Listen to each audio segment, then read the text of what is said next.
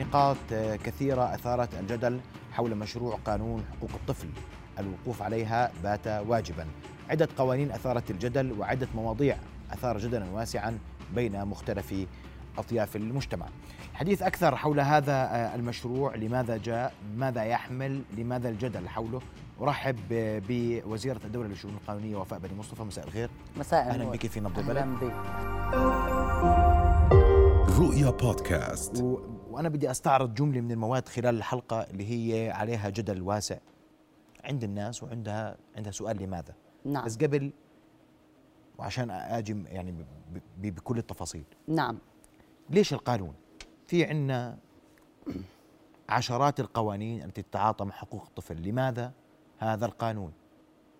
شكرا أخي آه، محمد آه، وشكرا لقناة رؤيا بالحقيقة هذا قانون مهم جدا. أولا آه، جاء بعد التعديلات الدستورية كما جاء في أسبابه الموجبة والتعديلات الدستورية التي طرأت على المادة ال- السادسة آه، في فقرتها الخامسة أشارت إلى آه، آه، حماية الطفولة ورعاية النشء وحمايتهم من كافة أشكال ال- الإساءة والاستغلال وبالإضافة طبعا للأمومة وللشيخوخة ونضيف إلى ذلك أنه أصلا الدستور الأردني في الفقرة الرابعة من المادة السادسة يشير صراحة إلى آه، أن الأسرة هي عماد المجتمع وأنها تبنى على قيم الأخلاق والدين آه، وأيضا هذا القانون جاء آه، آه، لتقدم الدولة الأردنية التزاما آه، منها بعدد من آه، الحقوق الواضحة للطفل.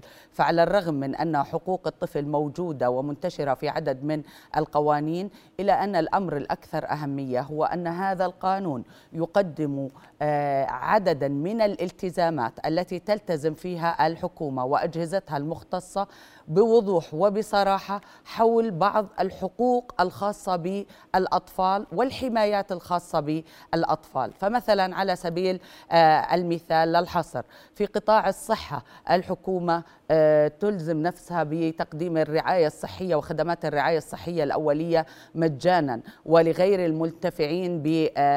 الصحية آه، آه، أو التأمين الصحي فتقدم الخدمات الصحية مجانا في الحالات الطارئة والتي تهدد الحياة. الحكومة تلزم نفسها بإنشاء مراكز آه، متخصصة للعلاج من المخدرات لعلاج الأطفال من المخدرات والمؤثرات ال- آه، العقلية. وهذا آه، وتلزم نفسها أيضا بالتأهيل وهذا لأول مرة. آه، والحكومة تقدم آه، آه، التزاما على وزارة الصحة باتخاذ كافة ال- الإجراءات اللازمة لتقديم الخدمات الصحية المجانية. وأن تبدأ. خلال مدة لا تتجاوز سنتين على أن ينتهي هذا البرنامج خلال مدة لا تتجاوز عشر سنوات. في قطاع التعليم هنالك أمور أيضا مهمة طيب،. وضرورية. زي توفير ال ال الوسائل الإلكترونية والتسهيلات المناسبة. أيضا هنالك التزامات وواجبات على وزارة التنمية الاجتماعية من خلال محور الحماية الاجتماعية. هنالك عدد كبير من الالتزامات. وأخي محمد حتى يكون واضح لدى الجميع. هذه الأمور سترتب نفقات وتستلزم موازنات ويخصص لها يعني هذا القانون سيكون له كلف اقتصادية ولن يكون أمرا آه، بسيطا. ولذلك هو- وعلى الرغم من أن الأردن وقع الاتفاقية في بداية التسعينيات وهي اتفاقية آه، حقوق الطفل ال- العالمية أو الدولية اتفاقية الأمم المتحدة والبرلمان الأردني آه، صادق وأصدر القانون في عام 2006 إلى أنه كان دائما في تلكؤ بوضع هذه الالتزامات. اليوم كان في أنا باعتقادي آه، جرأة في طرح هذا الموضوع ووضع هذه الالتزامات جرأة ولا فرض علينا؟ أنت قلت الاتفاقيات الدوليه هل لا. هل الاتفاقيات الدولية فرضت علينا هذا القانون؟ الاتفاقيات الدولية آه، لا تفرض. يعني إحنا بنحكي عن إنه دخل الأردن ووقع في عام ال- في بداية التسعينيات على ما أذكر في ال91 لكن آه، الاتفاقيات لا لا تكون سارية المفعول ولها قوة قانونية إلا بعد أن تصبح مصادقا عليها وتتحول ويتم المصادقة عليها بموجب قوانين وهذه القوانين تقدم من الحكومة ويصادق عليها في البرلمان. وهذا ما تم فعله من عام 2006 فنحن مصادقون ولدينا قانون تصديق على اتفاقية حقوق الطفل من عام 2006 الآن إحنا بدنا نعكس التزاماتنا طبعا ولكن هذا التصديق ليس مطلق. فالمادة الثالثة من القانون من قانون التصديق تقول بأننا نتحفظ على عدد من المواد واللي أنا ذكرتها في البرلمان اللي هي المواد 14 والمواد 20 والمواد 21 والمادة 14 كما وضحت في ذلك الحين بأنها بتتعلق بتغيير الدين أو الحق في اختيار الدين وهذا أمر آه، تحفظت عليه حكومة المملكة الأردنية الهاشمية وراعت كافة نصوص القانون. فأي قول باعتقادي يقول بأن هذا القانون سيسمح بحرية الاعتقاد للأطفال هو قول يخت... يعني يتعارض جملة وتفصيلا مع كافة مواد القانون لا يتيح التي... القانون للطفل تغيير دينه؟ طبعا لا يتيح. لماذا؟ لأنه أيضا هذا ينسجم مع نصوصنا الدستورية. إحنا عندنا النص المادة 14 في الدستور يكفل حرية ممارسة الشعائر الدينية. لكن ما في عندنا منظومتنا التشريعية والدستورية ما عندنا حرية يعني ما في حق حرية الاعتقاد. فبالتالي في أيضا ممكن مساس بحقوق الطفل الأخرى في حالة تغيير الدين. مثلا مع اختلاف الدين لا يمكن أن يكون هنالك ميراث. في الشريعة الإسلامية. كل هذا محمد مراعى ومطبق وأخذ بعين الاعتبار. تسمح لي بس أحكي مسألة مهمة؟ تفضل. المسألة المهمة أن هذا القانون لا يمكن أن آه، يقرأ بصورة مجتزأة بصورة لوحده. هذا القانون مرتبط ارتباطا اصيلا بعدد كبير جدا من القوانين. بخت... على يعني اللي ذكرتهم في البداية الصحة والتعليم وأيضا مرتبط بقانون الأحوال الشخصية وأيضا مرتبط بقانون أصول المحاكمات الجزائية وبالقانون المدني وبقانون الأحداث وبقانون مراقبة سلوك الأحداث وبقوانين كثيرة ومتعددة. فلا يمكن لنا أن نقرأ هذا القانون الذي يراعي في كافة نصوصه في كافة النصوص وفي كافة المواد يراعي التشريعات النافذة وينص على الحقوق مع مراعاة التشريعات النافذة. فبالتالي لا يمكن لنا أن نقرأ وأنا بعتقد أنه هذه النقطة ولا يسمح هذا القانون جملة وتفصيلا بتغيير الدين للطفل. أكيد مية بالمية يعني هذا ابتداء وهذا يعني آه، أمر متحفظ عليه. ومن يقول بأن الأردن قد يرفع التحفظ أو آه، التحفظ رفع هذا التحفظ مش بلا مؤاخذة سور بينك وبين جارك ممكن ترفعه بلبنة زيادة بدون ما حدا يعرف.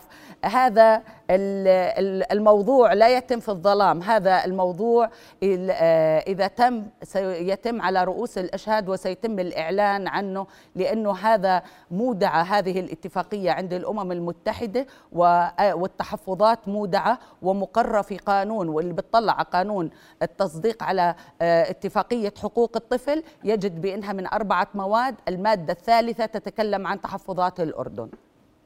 عشان أكمل معك في ما أبرز ما قيل عن المشروع. نعم. يسمح أو يهدف إلى السماح بتغيير الجنس. صحيح؟ وين؟ أنا ما شفتها هاي المادة بس بدي أحكي من منطلق إنه إحنا كمشا... ك يعني واضعين لهذا التشريع وفي الحكومة لما بنقرأ هذا القانون بنقرأه مع كافة القوانين والمنظومة التشريعية الأخرى. فلما بنطلع إحنا وأنا بذكر إنه في. في البرلمان السابق آه، تم إقرار قانون المسؤولية الطبية والصحية لعام 2018 هذا القانون لمن لا يعرف. تكلم بصراحة عن تجريم تغيير الجنس. وفرق بمصطلحات قانونية واضحة بين تغيير الجنس وتصحيح الجنس وكيف أن التغيير فيه تجاوز للتقارير الطبية ويعني رغبة في التحويل رغم أنه الصفات الفسيولوجية والبيولوجية وكان التعريف جدا واضح. وبين الحالة الطبيعية للتصحيح اللي طبعا بقرها الشرع وبقرها الطب. فبالتالي وبتعرف كم تصل العقوبة أخي محمد لمن يقوم بإجراء مثل هذه العمليات؟ يعني أنا شفت هذا الموضوع. شفته في ناس بترسل فيديو لأب بتكلم عن معاناة بنته إنها كيف قامت بذهاب إلى المحكمة. هذا في الدول التي تسمح ابتداءً بتغيير الجنس ولا تجرمه. نحن في الأردن نجرم تغيير الجنس تجريما واضحا. العقوبة تصل إلى عشرة سنوات مش مزحة. وهذا طبعا بالإضافة للمبلغ الهائل من الغرامة اللي بتجاوز ال 15 ألف. فهذا الموضوع جملة وتفصيلا مجرم في الأردن. هذا جناية في الأردن. وهذا الموضوع في قانون وقانون آه، موجود ومطبق وساري. ونافذ. لا نتكلم عن تشريع أقر قبل أربعين سنة هذا التشريع أقر قبل أربع خمس سنوات. طيب. بدي بدي أحكي أنا وياك في موضوع المادة ثمانية. تفضل. أنا أثارت الجدل. بس خلينا أشرح المادة ثمانية أو نطلع على المادة ثمانية الزملاء الكرام. المادة الثامنة تقول في البند الأول للطفل الحق في احترام حياته الخاصة يحظر تعريضه لأي تدخل تعسفي أو إجراء غير قانوني في حياته أو أسرته أو منزله أو مراسلاته. كما يحظر المساس بشرفه أو سمعته مع مراعاة حقوقه وواجباته وواجبات والديه أو من يقوم مقامهما وفق التشريعات ذات العلاقة صحيح. وفي البند با أو خليني في في في, في لا لا مهم الخاصة. جدا شو الحياة الخاصة مهم جدا آه. هذا مهم جدا باء أن يقرأ مع ألف ومهم جدا أن تقرأ ألف كاملة كما قرأتها أخي محمد لأنه يعني ما بصير إحنا نقرأ المواد على يعني على طريقة آه، لا تقربوا الصلاة طيب بس أقرأ المادة بات تتولى الجهات المختصة نعم. وفقا لتشريعاتها اتخاذ كافة الإجراءات التي تحول دون التعرض لحياة الطفل الخاصة ولها في سبيل ذلك حجز أو إيقاف أو مصادرة أو إتلاف المنشورات أو الكتب أو التسجيلات أو الصور أو الأفلام أو المراسلات أو غيرها من الوسائل. هلا ابتداء آه. ابتداء هذا النص بتكلم عن احترام الحياة الخاصة وهذا النص يعني ينسجم مع نصوص الدستور اللي بتتكلم عن الحق الإنساني طيب. باحترام الحياة الخاصة، لكن نحن نعي تماما بأنه الطفل بالآخر هو ولا نريد ها هاي يعني رسالة مهمة. نحن لا نتكلم عن نزع الطفل من أسرته لا سمح الله. يعني إحنا كمان أمهات وآباء.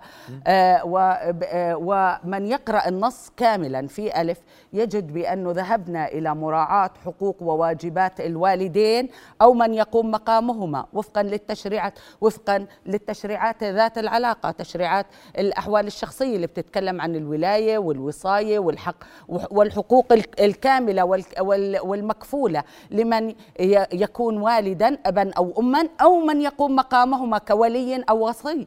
فبالتالي آه، يعني الخوف واست يعني آه، استحضار آه، الكثير من الخطر في هذا الموضوع. أنا بدي أحكي لك هذه المادة عن إيش بتتكلم كمان. لأنه ما بنقدر نقرأ ألف بدون ما نقرأ باء. باء تتكلم عن الحق في الإتلاف. في إتلاف مواد معينة. لأنه كمان إحنا نعلم تماما بإنه التطور في الحياة سمح للبعض. بعضهم داخل الأسرة وبعضهم خارج الأسرة. يعني باستخدام صور الأطفال أو فيديوهات للأطفال أو استغلال الأطفال حتى نجيب لايكات أو نجيب comments أو ففي بعض الأحيان هذه الأمور تؤثر على حياة الطفل تؤثر على مستقبله تؤثر على نظرة أقرانه له فمهم جدا أنه نطلع على ممكن يكون في استغلال وإحنا شاهدنا ذلك في وسائل التواصل الاجتماعي كثيرا. وهذا كمان يجب أن نربط هذه المادة بصورة كاملة مع مواد قانون الجرائم لأنه بنحكي هون عن الجهات المختصة بحق الإتلاف للمحتوى. وبالتالي مثلا إذا في مثلا جمعية خيرية بتجيب أطفال وبتصورهم ليش إحنا كل مرة تثور الثائرة؟ إذا بصير في مثلا تصوير يا ستي اسمحي لي. تفضل. مش مفهوم شو يعني بكرة أب طلع مع ابنه برحلة صوروا. شو؟ لا لا لا مش لهالدرجة. إحنا بنحكي مش لهالدرجة مين ما إحنا بنحكي ليش يا عاد بنحكي مع حقوق وواجبات والديه؟ إذا المادة الباب مفتوح الآن إحنا حلقة من حلقات التشريع. وضعنا هذا النص هذه نيتنا. وسنشرح هذه النية وهذا القصد التشريعي لمجلس النواب. إذا رأى بأن صيغتنا تحتاج إلى توضيح فهذا حق لمجلس النواب وحق لمجلس الأعيان. وهي الغرفة التشريعية أو الغرفتين التشريعيتين. لكن عندما نشير نحن في قصدنا التشريعي صراحة إلى أننا يجب أن نراعي حقوق الوالدين أو من يقوم مقامهما. لأنه إحنا ما بدنا نتجاوز حق الأسرة في مراقبة الطفل. ستي أنا, ما بحكي عن أي تصوير. احترم أنت في المادة ألف تحكي احترم للطفل حياته الخاصة. نعم. صح؟ أنا دخلت وممنوع أتعرض له. يحظر صح؟ يحظر تعريضه لأي تدخل تعسفي. تعسفي. طيب يا ستي أنا افترضي دخلت لقيت لقيت ابني يتصرف تصرفات بالنسبة لي غير مقبولة. محمد آه، أنا برجع بحكي لك. هاي المادة ما بتقدر تقراها بدون ما تقرأ المادة مثلا الخاصة بالجرائم الإلكترونية المادة رقم تسعة. أنا بدي أحكي أنا بدي أقرأها. المادة تسعة وأحكي لك كمان فيها فيها كم يوجد من العقوبات على المحتويات الغير مناسبة للأطفال. كيف يعني إحنا بن بن بنجرم أمر على الأطفال في جرائم في الجرائم الإلكترونية وبنبيحه في قانون الطفل؟ بالعكس هذه المادة تأتي لحماية الناس شو بتحكي؟ نعم تفضل. بتمنعوا الأب يمسك تليفون ابنه لا لا لا, لا لا بالمطلق. ليس هذا هو المقصود. ولو كان هذا هو المقصود لما كان إشارة واضحة إلى حق الآباء في متابعة أبنائهم. وبرجع بكرر لك إحنا كلنا أمهات وآباء وعنا أطفال وفي سن مراهقة وكلنا بنمارس التربية والرعاية مع أطفالنا وبن وحريصين على أن يكون هذا الجيل جيل منضبط قدر الإمكان. لأنه فعلا هو تعرض لمغريات لم يتعرض لها تتعرض لها الأجيال السابقة. وحقنا حقنا وواجبنا تجاه أطفالنا والتقصير في هذا يعني أنا بعتقد إنه إهمال. التقصير في آه، حماية الأطفال من المحتويات الغير مناسبة. لكن هو ما نتكلم عنه هنا هو إنه يكون في استغلال للطفل وهذه المادة يعني واضحة في باء. واضح أخي محمد إحنا بنحكي أنت بتحكي في باء. عرفتوا الطفل لسنه 18 سنة طفل. طيب آه هاي مهمة جدا. تسمح لي أرد عليها؟ لا طيب. قبل بس فهميني أنا شو حياته الخاصة على 18 شو كيف شو شو ممنوع أتدخل فيه؟ شو بدي يقول لي حياته الخاصة؟ يعني شو المصطلحات اللي سيستخدمها الطفل مين اللي بده مين الممنوع يتدخل؟ مين الممنوع يتدخل في ألف وفي باء؟ مين اللي فهمت إنه ممنوع يتدخل؟ هل إنه إحنا بنقول له ممنوع تتدخل الأسرة؟ الأب والأم. اللي اللي كيف الأب والأم؟ وإحنا بنقول مع مراعاة حقوق والديه. وواجباتهم أو من يقوم مقام مقامهم. كيف إحنا بنفهم النص بهذه ستي. إحنا هذا النص أنا شو يتكلم هذا يتكلم يا اخ محمد. حقوق واجبات الوالدين. شو يعني حقوق وواجبات الوالدين؟ حقهم حقهم بمراقبة أبنائهم وواجبهم بحمايه أبنائهم من التعرض للأخطار اللي ممكن تكون عبر المحتويات الغير مناسبة.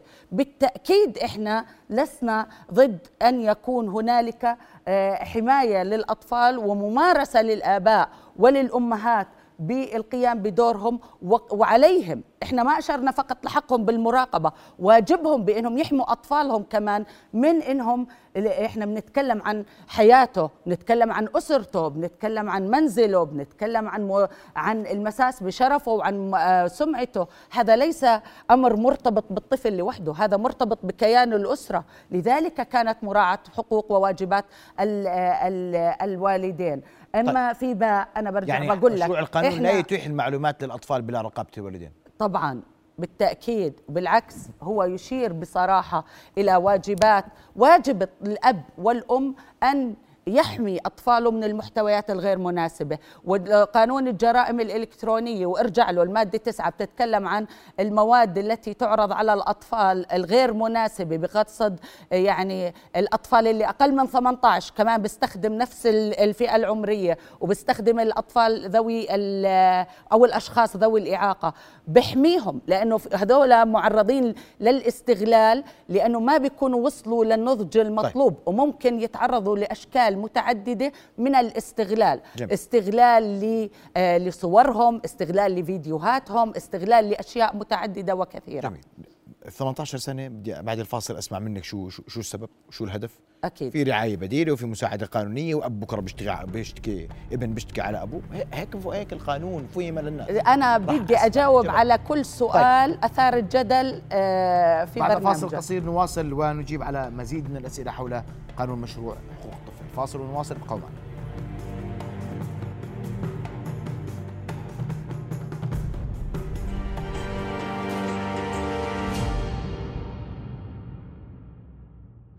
نواصل حوارنا وحديثنا حول آه، مشروع قانون حقوق الطفل ومعليك أنا توقفت عند موضوع ال 18 سنة، ليش الطفل حسبتوه له 18 سنة؟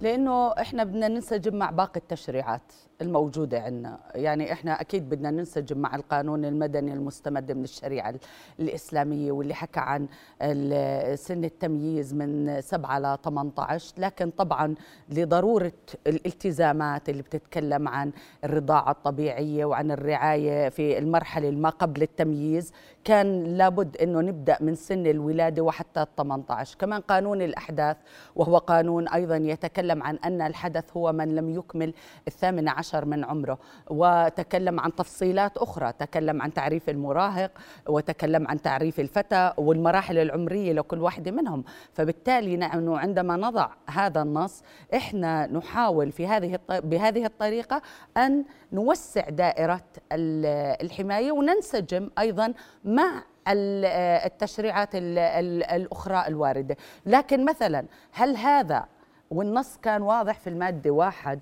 لأنه أنا بحب هاي المادة نكون جدا واضحين فيها. قانون مثلا الأحوال الشخصية نعم. آه بنص على أنه في صغير مأذون له في آه، آه، مأذون له مثلا بالزواج. إحنا عندنا صح سن الزواج 18 لكن آه، في نص يتيح الاستثناء على لمن أكمل السادس عشر من من عمره.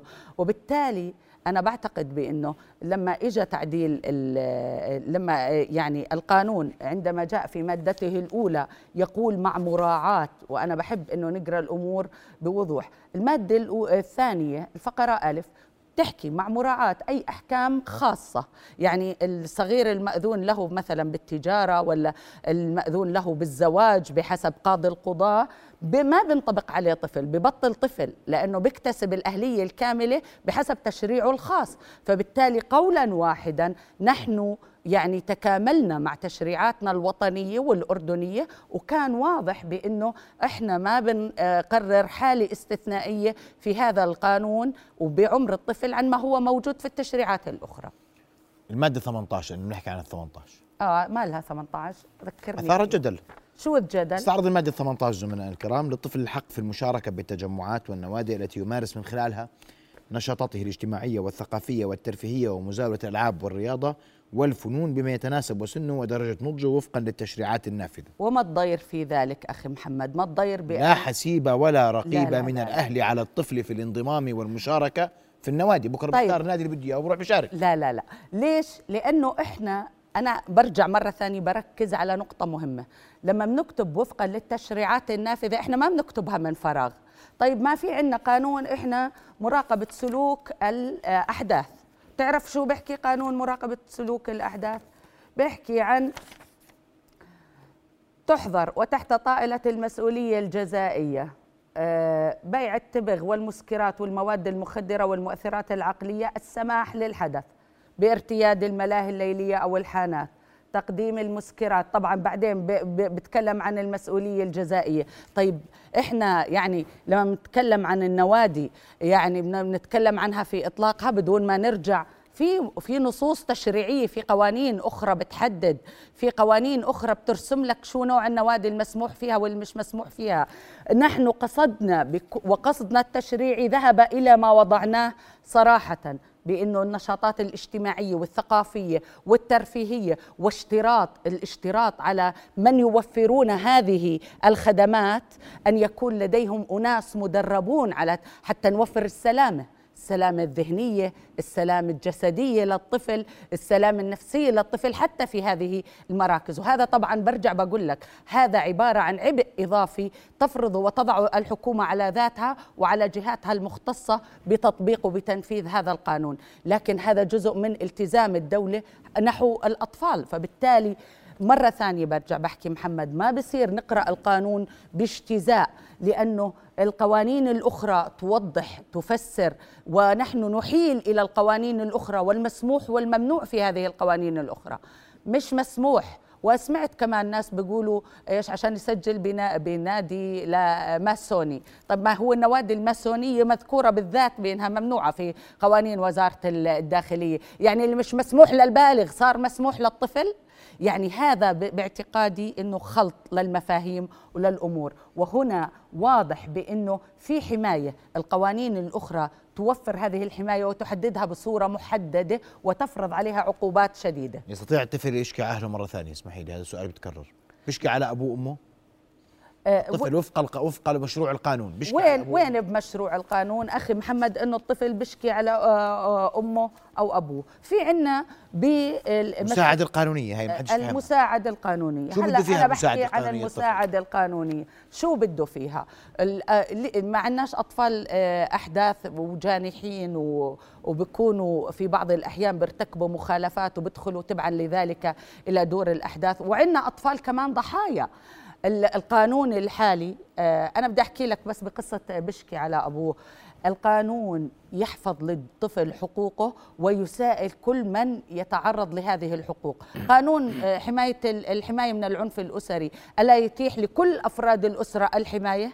يتيح لكل أفراد الأسرة 22 الحماية. اشرحي لي بس يلتزم كل شخص بمساعدة أي طفل يتقدم له بقصة تبليغ عن طبعا. الحالات المشار عليها؟ لا يسأل من قام أي شخص قام بالتبليغ يحظر الإفصاح عنه يقام بالتبليغ. طبعا. ويوفر للطفل مساعدة قانونية كيف يعني؟ المساعدة القانونية إيش يعني المساعدة القانونية؟ شو بده فيها طيب أنا بدي أقول لك شو هدف المساعدة القانونية. المساعدة القانونية هي لها هدف آه، سامي ومن مصلحتنا جميعا إنه الطفل ما يدخل المنظومة الجنائية الجزائية آه، أو المنظومة العدالة الجزائية مبكرا. مصلحتنا جميعا إنه يبقى الطفل بعيد قدر الإمكان عن آه، مراكز الإصلاح أو مراقبة آه، أو مراقبة سلوك الأحداث. لماذا؟ لأنه أظهرت كل الأرقام بأنه بيكون الطفل اللي بيتعرض لمثل هاي الأمور معرض للعود والتكرار بصورة مستمرة. وبالتالي إحنا كل ما جنبنا الأطفال الاختلاط مع المكررين من الأحداث كل ما كان في ذلك مصلحة لنا. يعني وتحقيق للعدالة. اسمح لي لا لا لا لا لا مش المساعدة القانونية أروح أشكي على أبوي. المساعدة القانونية تحفظ لي الطفل هذا في عندنا نصوص عامة. المواد الخاصة بأصول المحاكمات الجزائية. أتاحت في المواد 208 والمواد 63 المساعدة القانونية للكافة. وبتعديلات 2017 حتى أنشأنا في وزارة العدل صندوق المساعدة القانونية أمام المحاكم. لكن هذا متى بيساعد؟ بيساعد في حالة الطفل أو, أو الشخص الغير قادر وعنده معايير الاستحقاق المنصوص عليها. هو اللي مرتكب الفعل. أو مرتكب المخالفة أو الجرم.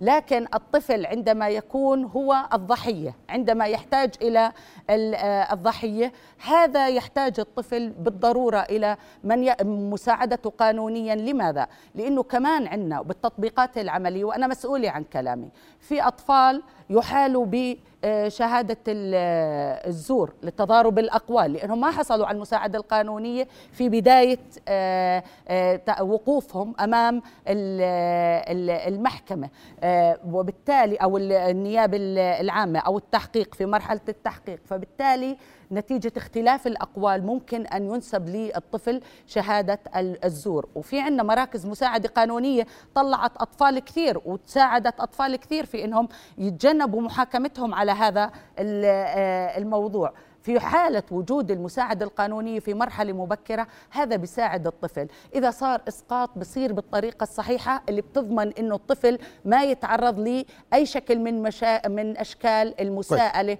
نتيجة لذلك. هلأ بترجع بتقول لي بلا قيد. أنا عارفة شو بدك. بلا قيود. شو هي القيود؟ القيود إنه بالأول كانت محدودة. المساعدة القانونية كانت النص كان سابقا بالقوانين العامة وحتى في قانون الأحداث المادة 21 من قانون الأحداث تحكي عن مساعدة الأطفال. لكن في المثول أمام المحاكم ما كان في الاستشارات القانونية ما كان في التمثيل القانوني عند كافة وفي كافة مراحل المحاكمة ومنها مرحلة التحقيق. فالآن القانون آه، فتح المجال للطفل في طلب المساعدة آه، في كل هذه المراحل. كمان كلمة القيود تعني العقبات. مثلا الأطفال ذوي الإعاقة مش أي واحد بيقدر يتفاهم معاهم. فإذا كان وهذا ما قصد وهذا ما تم توضيحه من الجهات اللي قدمت القانون. وهذا نحن ما عكسنا. وبرجع بحكي لك أخي محمد إذا كان هنالك باعتقاد البعض بأنه في نصوص تحتاج إلى إعادة تجويد إلى توضيح إحنا بنحاول يكون عندنا النص القانوني واضح. بعض بيقولوا أثناء أثناء حوارنا إنه هذا بده الأب بده صار بده مستشار قانوني. لا لا لا. طبعا لا. طبعا لا. يعني كما أثير الكلام في قانون الحماية من العنف الأسري أثير نفس الكلام والكلام آه، يعني غير صحيح وحتى الأشياء الإيجابية اللي بدأنا تطبيقها في قانون الحماية من العنف الأسري الآن أصبحت مطلب زي العقوبات البديلة وانسحبت على كافة القضايا طيب. يعني أنا بعتقد بأنه في آه، في يعني استحضار لأخطار ويعني مهددات غير حقيقية طيب. ويمكن السبب في ذلك إنه إحنا ما قرأنا أو ما قرئ القانون مع القوانين الأخرى ذات العلاقة وانت هذا اللي نوهتي له وذكرتي له التشريعات النافذة التشريعات النافذة في كل بند ورد طبعا في هذا القانون. وردت أكثر من عشر مرات. الدي ورد في القانون تحدث المشروع عن فحص ال DNA. طبعا لم يتحدث لكنه تحدث عن حق الطفل في النسب وانسبوهم لآبائهم. إذا قرأنا هيك بحكي يعني إحنا حق الطفل في النسب والنسب آه، المادة آه، يمكن المادة مش أمامي لكنها ترجع ذلك إلى ماذا؟ إلى قانون الأحوال الشخصية قانون الأحوال الشخصية المادة تبعت النسب يعني أنا حفظتها عن غيب المادة 157 آه وبتتكلم صراحة عن طرق إثبات النسب آه بعدة وسائل للأم بالولادة وللأب بفراش الزوجية و و ومن هذه الوسائل وحسب تعديلات 2019 الوسائل آه العلمية. بس خليني ضروري أنقرأ لك آه باقي المادة إذا كان في الوقت آه بقية. آه هو السؤال أنه غير معرف الوالدين مجهولين نسب اليوم. هل صحيح بدكم تشيلوا عنهم طبعا لا طبعا طبعا. آه ال ال آه يعني هي آه الفقرة جيم بتقول للمحكمة هذا في قانون الأحوال الشخصية 15 لعام 2019 المادة 157 للمحكمة أن تثبت نسب المولود لأبيه بالوسائل العلمية القطعية مع مراعاة أحكام ثبوت النسب بفراش الزوجية. والأمر متروك جملة وتفصيلا للقضاء الشرعي اللي ببت بهذه الأمور ويعرف تماما ويعي تماما كيف يمكن أن تستخدم الوسائل العلمية القطعية بالطريقة المناسبة؟ بالإضافة طبعا لفراش الزوجية والإقرار والبينه وهي طرق إثبات نسب المولود لأبيه وأمه. النسب. ما ما يعني ما تغير عليهم ما تغير طبعا ما تغير عليهم ولا بدنا نشيل العلامه على الهوية ولا لا لا لا هذا كلام يعني إحنا يعني مع الاحترام والتقدير الحقوق الأخرى شيء النسب كان واضحا في مشروع القانون. إذا بنستحضر المادة المادة الخاصة بالنسب عندك رقمها؟ المادة الخاصة بالنسب تتكلم صراحة عن أن آه، للطفل. سادسة المادة السادسة للطفل الحق في أن ينسب لوالديه وأن يتمتع أيوة برعايتهما وفي إثبات, إثبات نسبه إليهما وفقا لتشريعات, وفقا لتشريعات الأحوال الشخصية. الأحوال الشخصية هي المناط في النسب ولا يجوز أن نحمل هذا القانون طيب. ما لا يحتمل. ونقول بأن قانون الطفل سيثبت نسب البعض وينفي نسب البعض لأن هذا الأمر متروك جملة وتق و وتفصيلا إلى الأحوال الشخصية وإلى القضاء الشرعي. يعني أنا حاولت قدر الإمكان أن أجمل معظم الملاحظات على مشروع هذا ما بدك نحكي ولا عن باقي إيجابيات؟ لا إحنا بنسأل عن السلبيات عشان الناس طيب. تعرف عشان الملاحظات. أجبنا على موضوع تغيير الجنس تغيير الدين سن الطفولة لماذا احتسب فحص الدي إن إيه الغير معرف الوالدين مجهولي النسب تحدثنا عن الماده 18 اللي أثار جدل مؤخرا وتحدثنا عن كافة القضايا ذات العلاقة وتحديد المادة الثامنة وموضوع الشكوى على الوالدين. يشكرك كل الشكر على حضورك معنا. الله تفضلي إذا عندك تعقيب تفضلي. آه لا أنا بدي أشكركم وبدي أحكي بأنه آه هذه مرة أخرى هذه القوانين هذا القانون لا يقرأ بمعزل عن قانون حتى في موضوع الإتجار بالبشر وحتى في موضوع الاستغلال الاقتصادي استخدام الأطفال في التسول. كل هذه الأمور مفصلة في قوانين أخرى وتحتوي آه، عقوبات أشد و و وأكثر وبالتالي يجب أن لا نحمل القانون ما لا أكثر ما يحتمل. طيب، وطبعا واضح. الحق واضح وصريح سنواصل الحوار على هذه الطاولة. بدي أشكر كل الشكر معليك على حضورك معنا ليلى. شكرا جزيلا. مشاهدينا. رؤيا بودكاست.